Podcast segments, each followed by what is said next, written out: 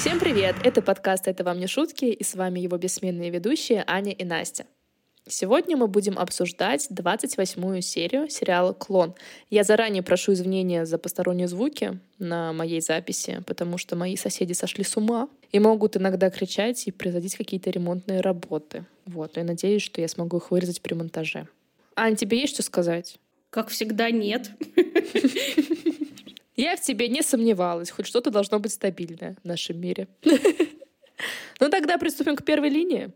И наша первая линия про Деузу, которая гуляет с Лео и хочет купить ему попкорн. Деуза подходит к продавцу, э, тот здоровается с Лео и говорит, что няня хочет купить тебе кукурузу. Что? Почему все такие бестактные? И опять еще раз обращается к Деузе няня. А вы часто обращаетесь к людям няня? Даже если она правда няня. Деуза, конечно, фыркает и говорит, что Лео ее сын. И этот молодой человек. А, вы приемная мать? Занавес. И финальная, когда Деуза говорит, что она настоящая мать, парень пренебрежительно говорит «Ага, заметно». Как прям та тетка в прошлой серии. Ну, конечно. Какая-то массовая бестактность и бескультуре у бразильцев этих. Это как нам сценаристы рисуют свой народ? Ужас, ужас. Но они, скорее всего, специально это прописали, чтобы показать, что Деуза плохо себя чувствует из-за этого и побежала выяснять все у Альбьери, почему ее сын получился белым. Но сами диалоги максимально тупые, нереалистичные. Я вообще не могу представить такую ситуацию, когда люди э, могут так бестактно к женщине обращаться. Мало того, что няня, так еще и подвергать сомнению ее слова, когда она говорит, что она настоящая мать. Ну не может быть такого, так не общаются люди. Вечером на танцполе Лауринда показывает фото Лео какой-то женщине. А за ее спиной на этом же танцполе Эдвалду топчется и общается со своим другом и рассказывает тому, что танцевать с этими женщинами он больше не будет. Они все противные. С мужиками начнет. Ну, у его друга был немножко другой вопрос. Он у него спросил, бросит ли тот танцы. Но Эдвалду продолжил блистать своим мерзким характером и ответил, что просто не хочет доставлять удовольствие этим обезьянам. Он будет танцевать только с иностранками. А где он их возьмет, я стесняюсь спросить. И если что, это была прямая цитата. А, но где он возьмет иностранок, мы узнаем в следующей серии. Только пару серий назад мы подумали о том, что Эдвалду начали отбеливать, но как бы нет. Они его опять в омут с головой забросили. В чан с коричневой жидкостью, я бы сказала. В шоколад. А Лауринда зачем-то прибежала с фотографиями Лео к Эдвалду. Тот, естественно, скрючился и сказал, что ребенок, наверное, чем-то болен, раз такой бледный. Просто рука-лицо. Луринда от него отвернулась, а он ее схватил и мерзко начал скалиться и говорить о том, что в роддоме точно произошла подмена. Он просто омерзительный тип. Вот я когда делаю конспекты каждой серии, и когда начинается линия Эдвалду, меня аж прям корежит. Меня даже меньше корежит, когда Жади начинает про свой мактуб заливать. Но вот Эдвалду я прям не перевариваю. Просто в начале сериала он казался смешным, самовлюбленным дурачком. А сейчас это просто ужасный, омерзительный тип. Зачем его таким сделали? Невоспитанный, бескультурный, какой-то злой, злопамятный к тому же, не уважает женщин совершенно. А Деуза все равно по какой-то причине будет бегать за ним весь сериал. Ну, ну и друг у него такой же. Они ржали, как гиены, когда Эдвалдо выдал эту прекрасную фразу. Позже Лауринда пришла домой, где Део загрела бутылочки. И Лауринда начала возмущаться, что народ такой завистливый, ведь говорят, что Лео не твой сын. Зачем Лауринда это говорит Деузе? Мозги, где мозги у этих героев? Деуза, конечно же, психанула. Она уже устала все это слушать. И на улице, и дома еще. Естественно, нервы сдали. И Лауринда решила перевести тему и спрашивает, а где Иветти? На что Деуза ей отвечает, что та пошла в бар, в надежде встретить сеньора Леондеса. У них один бар на весь Рио. Или она его сталкерит? Она знает, где обитают богатые мужчины. Где среда обитания львеночков? Ну и хотели бы заметить, как же заявление Иветти, что его больше не существует, и он для нее умер. Она про это все забыла уже, да? А фотографию она убрала, кстати говоря, с полочки-то? Нет. Ну и выйти, конечно, пришла именно в тот бар, где обитают львеночки, и наш конкретный Леонидас, который подцепил какую-то девушку, но и Ветти подошла и очень грубо ее прогнала. И давайте послушаем, зачем она пришла. Что тебе опять от меня нужно, черт возьми? Это ты. Ты позвонил мне, чтобы удостовериться. Мне была нужна информация, это разные вещи. Ты больше не имеешь отношения к моей жизни. Все. Вот именно все. Зачем тогда ты звонишь? Еще порцию виски, пожалуйста. Зачем меня допрашиваешь? Зачем тебе знать, кто из твоих друзей спал со мной? Любопытство. И только. Я уже не хочу ничего знать. Можешь не говорить, мне не интересно. А я и не собиралась.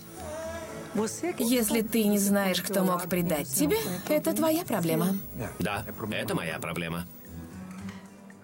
Я за вами бежал, чтобы сказать, что вы мне больше не нужны. Леонидас нервно постукивал рукой по столу, пока все это говорил, и Ветти положил на нее свою ладонь и сжал ему руку. Говорит, что в Леонидасе нет ничего, что ей нравилось бы. Он хам, мерзавец и вообще противный.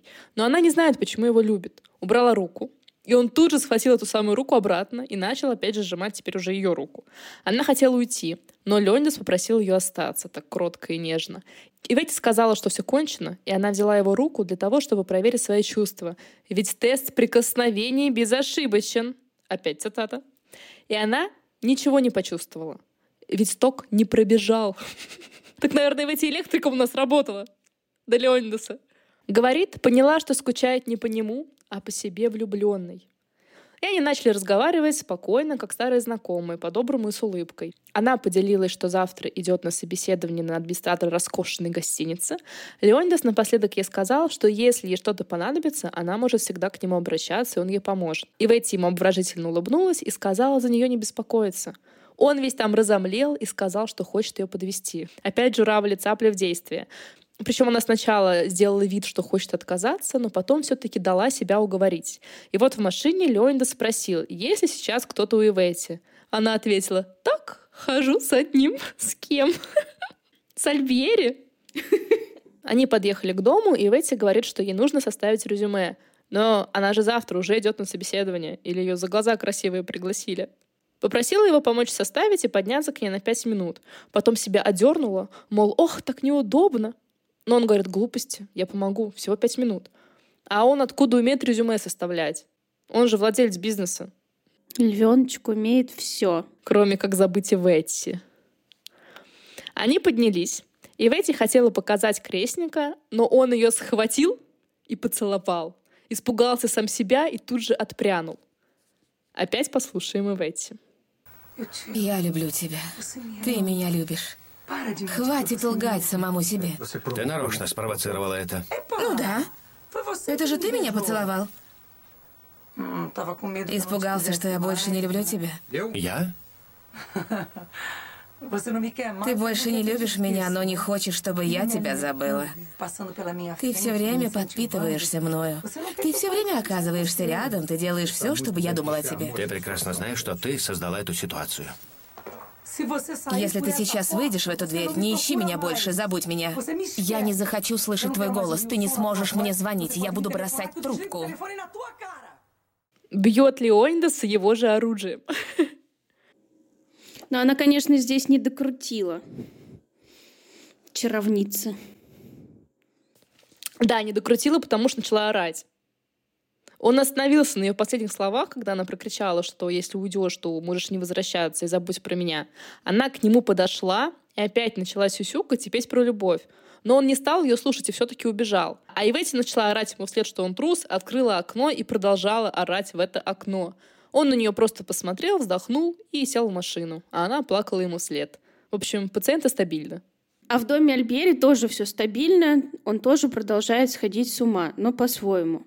Он играет с Лео в его новой комнате и говорит Эдне, ну ты посмотри, Лео так нравится самолетик, прям как Дьогу. А каким детям не нравятся игрушки? Тем более мальчику самолетики. Эдна ему также говорит, акстись окаянный, при чем тут Дьогу? Дети в этом возрасте вообще-то друг на друга похожи. Но Альбери, естественно, ее уже не слушает.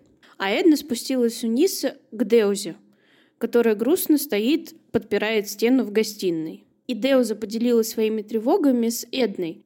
Мол, ей надоело, что никто не верит, что Лео ее сын. Эдна ей говорит не обращать внимания и добавляет, что у нее вот вообще не будет ребенка. Никогда. Потому что она передумала. И вообще, она боится забеременеть и понять, что Альбьери это не нужно. Но вообще странно, неужели Альбьери на своего ребенка было бы все равно? Или это просто такая маниакальная фиксация на Диогу? Ну, как мы и говорили в прошлом выпуске.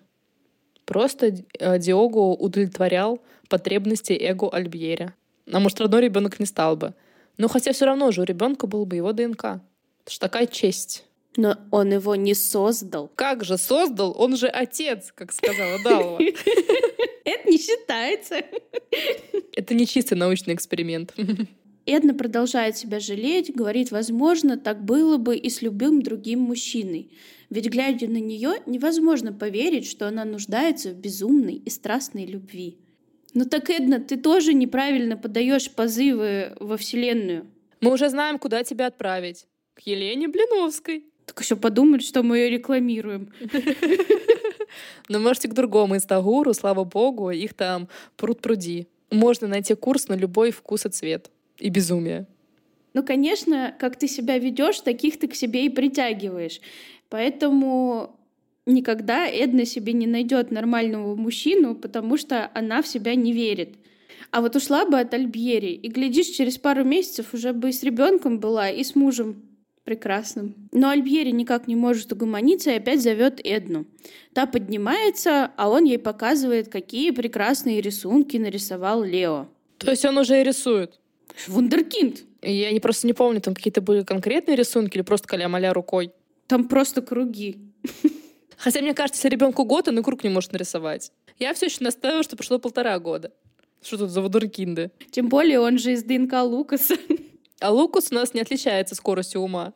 А Эдна рассказывает Альбьере про переживания Деузы. И тот задумался о том, что Лео будет расти-то в доме и в Эти. И рано или поздно начнет быть похожим на Лукаса. Но только он, может, и не доживет до этого. Что-то он себе польстил. Ну все, оставим Альбьере и его Лео. Это линия вторая моя нелюбимая после Эдвалду. И перейдем к моим любимым, а именно Мухаммеду, Латифе и Назире. А Назир бродит по дому и видит четки лежат на тумбе. Взяла и положила их в какую-то вазу с крышкой, одну из множества одинаковых вазочек в этом доме. Кстати, ты заметила, что у Латифа и Мухаммеда есть телевизор? Нет. Да, есть. Как раз на тумбочке рядом с телевизором лежали эти четки. Я еще думаю, а что они там смотрят? Ту самую кассету. Учатся целоваться. Звонит телефон. В гостиную заходят Латифа и Мохаммед, а последний как раз ищет эти свои четки. Но он отвечает на звонок, а Латифа продолжает искать. Спрашивает Назиру, не видела ли она четки, и, конечно, то отвечает невинным голосом, что нет, не видела. Латифа переживает, что Мухаммед ее будет ругать за это. Ты что, четки это вообще-то святое. Но ругать за четки, так сам следи за своими четками. Хозяйка дома Латифа, и она должна бдить за всем, за порядком. Фу! Мухаммед рассказывает Саиду, а это именно Саид звонит Мухаммеду, что присмотрел отличное место в Сан-Криштоване. Так вот, у нас и Сан-Криштован как раз появляется потихонечку. Короче, рассказал про свои дела, причем ничего не спросил у Саида, и они попрощались. Спрашивает Латифу, а где четки? Латиф побежала искать в комнату, и Назира, воспользовавшись ее отсутствием, начала причитать, что в этом доме никакого порядка, хаос и бедлам. Четки не должны валяться на виду, они должны быть убраны. И эти же самые слова Мохаммед строго сказал Латифе, когда она вернулась. То есть Мохаммед правда разозлился на нее за четок. Какая мелочность.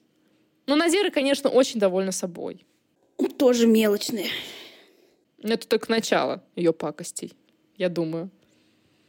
А в Марокко Чумачечья Жади носится по дому и достает Зарайда. А Зарайда трагически ей сообщает, что из-за жади ей пришлось дать ложную клятву. И теперь ей нужно накормить 10 нищих. Как понимаем, она поклялась Али, что жади ничего не знает про приезд Лукса. И вот у меня вопрос. Она, значит, в их общей кухне готовит на десятерых нищих э, некую еду, которую пойдет раздавать. Вот неужели ни у кого не будет тоже вопроса, что ты такого за райда сделала, что тебе нужно пойти кормить десятерых человек? Всем что, плевать? Что она продукты переводит дома?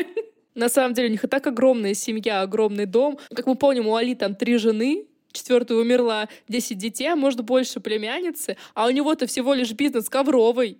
Не нефть добывает, а она тут еду разбрасывает. На самом деле всем все равно. Ну и Али тоже, она мимо него бы с тарелками прошла, и он что, просто бы такой, ну, молодец же за райда. Пошла разбазаривать нашу еду. Еду моих детей. Вообще просто. Потом Дуня ему придет на разборки из-за этого. Но Жади, как и всему дому, откровенно плевать на душевные муки Зарайда. А кто-то сомневался? Она целует Зарайда и ждет встречу с Лукасом. Жалко, правда, что он ее не ждет. С чего она вообще взяла, что он хочет ее видеть спустя два года? Я так и не поняла. За это время он сто раз мог бы с ней связаться, а он только женился и все. И чего она такая счастливая? Еще в прошлой серии она была намерена рискнуть своей головой, продать золото, сбежать и найти Лукаса только лишь для того, чтобы он ей в лицо сказал, что он ее не любит. И все это она говорила с выражением глубочайшей скорби и со слезами на глазах. А тут вся скачет такая, как Сидорова коза, и будто бы не было ни свадьбы Лукаса, ни двух лет разлуки. Так-то Лукас на Маизе женился, а тебя только поматросил Жади. И бросил на пляже с чемоданом. Дважды. Но он же едет в Марокко. Это все объясняет. Это Мактуб. То есть, получается, на стороне Жади единственный аргумент, то, что Лукас едет в Марокко. Все. Этого достаточно. Хорошо, принято. Возвращаемся к бреду Жади, который она продолжает нести за Райда. И это очень сложно пересказать, поэтому послушаем. Ты что, разговаривала с ним? Он приходил сюда? Как он может прийти? Он же не знает, где я живу.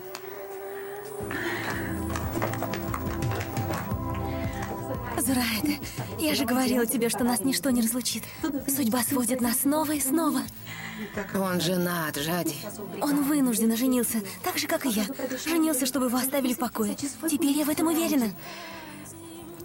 Он приезжает в Марокко. Это доказательство. Он приезжает по делам. Твой дядя ясно сказал, по делам. Это предлог. Не хотел бы, не приехал. По крайней мере, так скоро.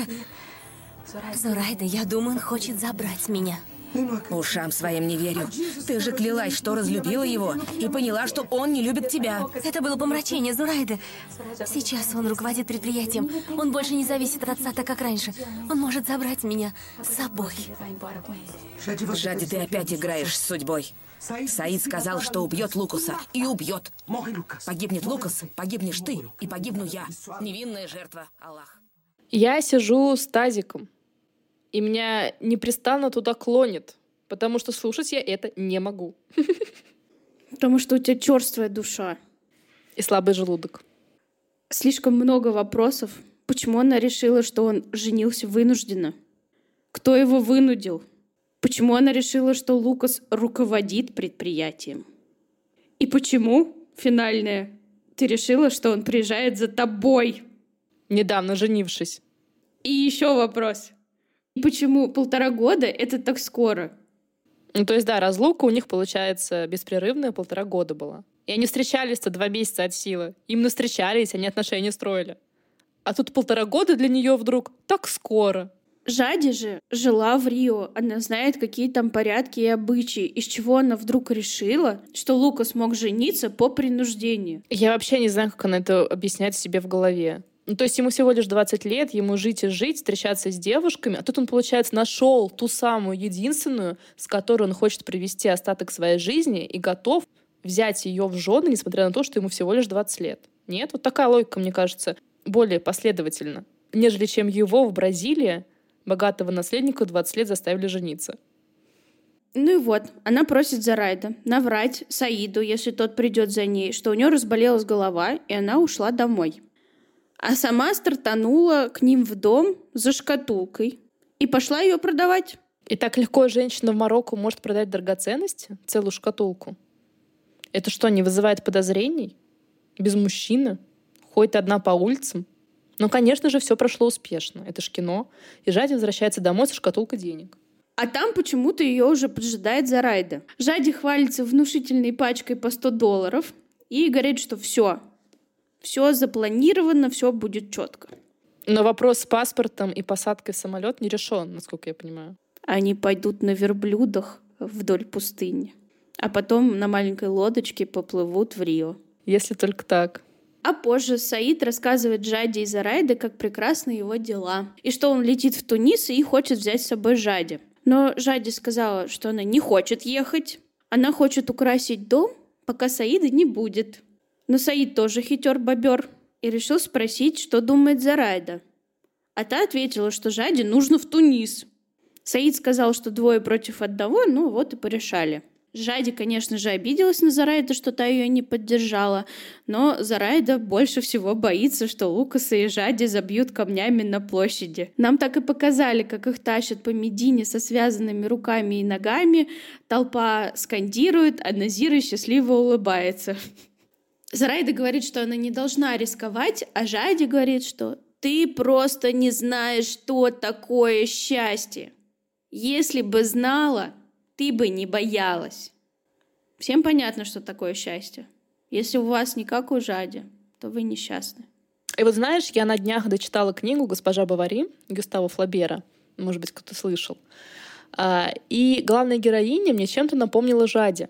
А вообще характер этой главной героини, то, то бишь Эммы Бавари, охарактеризовали как тоска несостоявшейся женщины. И это, на самом деле, один в один Жади. Это госпожа Бавари тоже выросла там в каких-то своих иллюзорных фантазиях, воспитывалась на любовных романах и всю жизнь свою мечтала о безумной любви. Вот прям, чтобы с первого взгляда и навсегда чтобы там эмоциональные качели были, чтобы там принц за ней прискакал на белом коне, пел ей серенады, посвящал ей стихи. Но, конечно же, в реальной жизни такого не происходит. И она встречает хорошего молодого человека, который носит ее на руках. Он среднего достатка, но он все делает для своей семьи и просто безумно влюбился в эту госпожу э, Бавари. Ну, там девочка, она, конечно, не Бавари еще была. Берет ее замуж. Она идет замуж в надежде, что мечты о счастливом браке сбудутся именно с этим человеком, хотя изначально она к нему так особо чувств никаких не испытывает. Ну, просто у нее опыта до этого не было. И она подумала, а вдруг получится? Но, конечно же, ничего не получается, потому что книжки она читать продолжает, и муж начинает ее раздражать тем, что он человек приземленный, что он не понимает э, высоких порывов ее души, и она продолжает мечтать об этой иллюзорной неземной любви. Но она в какой-то момент своей жизни встречает мужчин, в которых она безумно влюбляется, и, как и Жади, придает их характеру свойства, которые она вычитала в книжках и которые она нарисовала там в своем больном воспаленном разуме. Когда как в реальности эти мужчины ничего общего с представлением об идеальном мужчине в ее голове не имеют. Но она сама себе эту иллюзию создала, она сама себе эту иллюзию поддерживала, и на этих мужчин вешалась, клялась в любви, и постоянно выпрашивала слова любви от них. Она там в конце концов надоедала, она этого даже не понимала сначала, потому что у нее-то в голове эти мужчины воплощают все, о чем она так долго мечтала и жаждала, когда как в реальности картина полностью противоположна ее фантазиям. И, конечно же, героине эти иллюзии, эти эфемерные фантазии о принце на белом коне ничего хорошего в жизни не принесли, и конец там довольно-таки печальный. И вот мне кажется, что даже если у Жади Лукса все получилось бы, они начали жить вместе и создали ячейку общества там в свои 20 лет, когда они влюбились друг в друга, ничем хорошим бы для нее это также не обернулось бы. Потому что в Лукасе она видит человека, которого она сама себе представляла во влажных фантазиях, когда как Лукас, ну, совсем не соотносится с этим образом. Потому что, как мы помним, одно препятствие, и Лукас сразу посыпался, Лукас сразу развернулся, Лукас сразу бросил ее с чемоданами на пляжу, а Жади там упорно продолжает биться в закрытую дверь, упорно продолжает строить какие-то воздушные замки, несбыточные планы, и обманывает Саида, который мог вполне бы ее осчастливить, если бы она перестала думать о Лукасе. Но даже если не осчастливить, хорошо, насильно мил не будешь, она могла бы с ним спокойно развестись, как ей говорил дядя Али. Ну все, это был небольшой автопчик, и, Анна, я передаю вам слово. Спасибо. Пока тут все не уснули. Но тем временем, пока Настя нас просвещала, Жади собирается в Тунис. А куда ей деваться? Но она страшно переживает, что Лукас приедет, пока ее не будет. И она придумывает гениальный план передать Зарайде указание, найти Лукаса и сообщить тому, где Саид с Жади остановились в Тунисе. Он к тебе в Марокко не прилетел за полтора года, хотя знает, где живет хотя бы дядя Али. А тут, пожалуйста, в Тунис. Из Марокко в Тунис. Ну, алло. И ему папа столько денег на карманный расход не выдает. Жади. Он вообще-то руководит предприятием. Настя. На частном джете может долететь, забрать ее без паспорта, конечно. Зурайда от такого задания, конечно же, вся и обомлела, но Жаде совершенно плевать. Жаде волнует только она сама и ее иллюзорное счастье с придуманным мужчиной. Но Зарайда, она женщина мягкая, она, конечно же, согласилась. А я не очень понимаю, она должна каждый отель обойти в поисках Лукаса, или мы все-таки живем в парадигме, что Фессия один отель на весь город? Так мы в начальных сериях решили, что их два. Всего в два нужно зайти, постучаться и выяснить, где Лукас. Да. Ну, слава богу, задача облегчает. И спасибо тебе, Жади. В Рио Лукас пакует свои вещички, а Маиза его спрашивает, не жалеет ли он, что женился на ней. И давайте послушаем, что ей отвечает Лукас. Ты уже жалеешь, что женился на мне? Почему ты спрашиваешь? Просто так. Если бы ты был свободен, ты бы встретился с Жади в Марокко. Она замужем. Я знаю. А если бы не была? Она замужем. Я не собираюсь думать, что было бы, если бы Жади не вышла замуж. Если бы я не познакомился с тобой, если бы мы не поженились. Хватит, успокойся, я просто спросила. Я спокоен. А ты думаешь, что говоришь?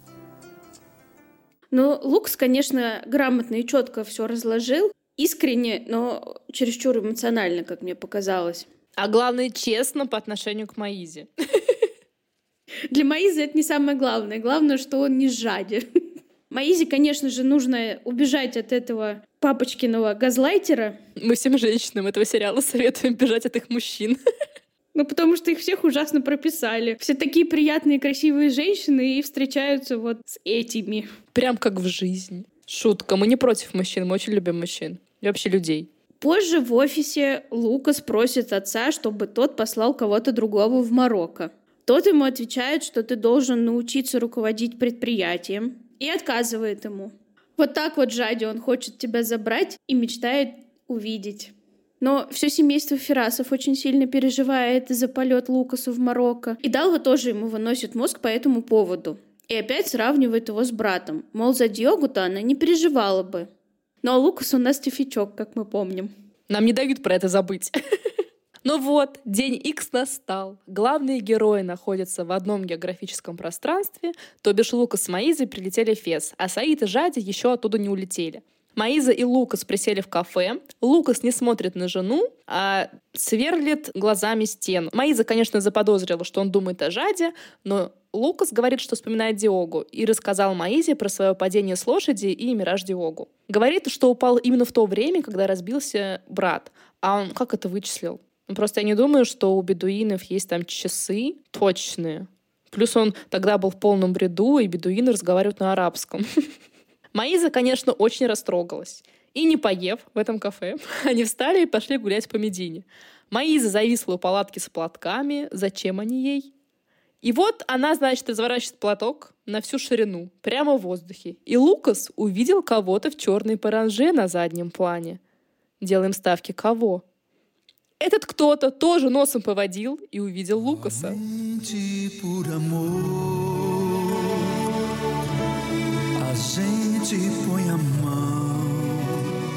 Да, они уставились друг на друга глазами полные слез. Маиза бесконечно теребила платок, чтобы кадр был красивым, и Лукас видел Жади сквозь этот платок, прям как в первый раз, когда она там танцевала ему в зеленом костюме. И Маиза, конечно, не заметила, что мужа ее разбил инсульт, просто продолжала махать этим платком. Жади улыбается и рыдает. Ожидаемо, хотя у Лукаса больше слез. Саид тоже не сразу опомнился, что Жади за ним не идет, вернулся за ней, схватил его охапку, не заметив, что она рыдает и куда-то смотрит. И она, причем, опять вернулась на это же место посмотреть сквозь платок на любимого. И Саид опять ее схватил и утащил. И она в третий раз вернулась. Лукас все это время стояла на месте. Маиза все продолжала махать платком. Но тут она тоже схватила его и потащила в лавку. И тут уже он вернулся смотреть сквозь платок. И два раза вернулся. Это нужно в дополнительный материал ставить. И вот Саид привел Жади Кали. Их встретила обеспокоенная Зурайда. В доме скандал из-за золота. Его устроила третья жена Али, Дунья. Саид аж побежал за мировым судьей, ну, то есть за Абдулом. Зурайда с Жади заходят в гостиную, и там моры крики. Али орет на португальском, чтобы жена ничего не поняла, иначе со всеми развелся бы. Ну, так Зурайда нам объяснила. А Дунья прям разбушевалась. Наверное, Али ее в черном теле держит. Вывалила перед своим мужем кучу золота вроде как эта куча меньше, чем у других жен. Правда, мне кажется, они еще килограмм пять золота. Жади же в это время помчалась в комнату звонить в единственный отель Феса. А там Лукс нет. Опаньки! Только хотела пойти по справочнику, наверное, номер второго отеля узнать, как к ней опять пришла Зарайда с жалобами на Дунью. Обижает эта чертовка святого Али. И тут она замечает справочник, забирает его у Жади и убегает. А Жади с воплями бежит за ней на кухню. На кухне галдеж, все прям встрепенулись из-за Дуньи и тоже начали орать, наверное, заразно. Почему Зурайда забрала справочник? Она же согласилась вообще этого Лукаса ходить искать по всему Фесу. Но она не согласилась, она просто молча ей кивнула. Ну, типа, чтобы та от нее отстала. А здесь прямой харам, и все перед ней. Mm. То есть, думаешь, она обманула Жади? Она хотела предотвратить беду. Ни капельки не осуждаем. Ну а Лукас опять смотрит в стену, но уже в номере. Как только Маиза пошла в душ, он кубарем перелетел через кровать к телефону.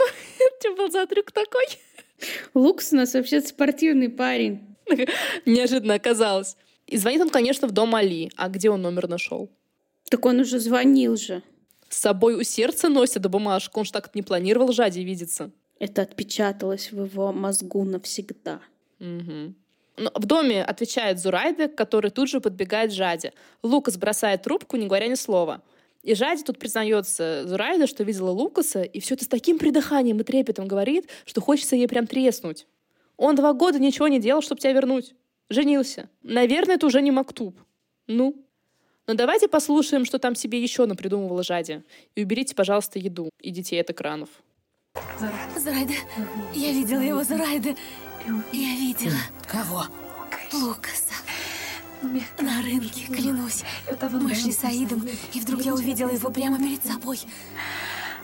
Я так удивилась, так обрадовалась. Мне показалось, что я в пустыне и вижу мираж. Жади. Он тоже меня видел.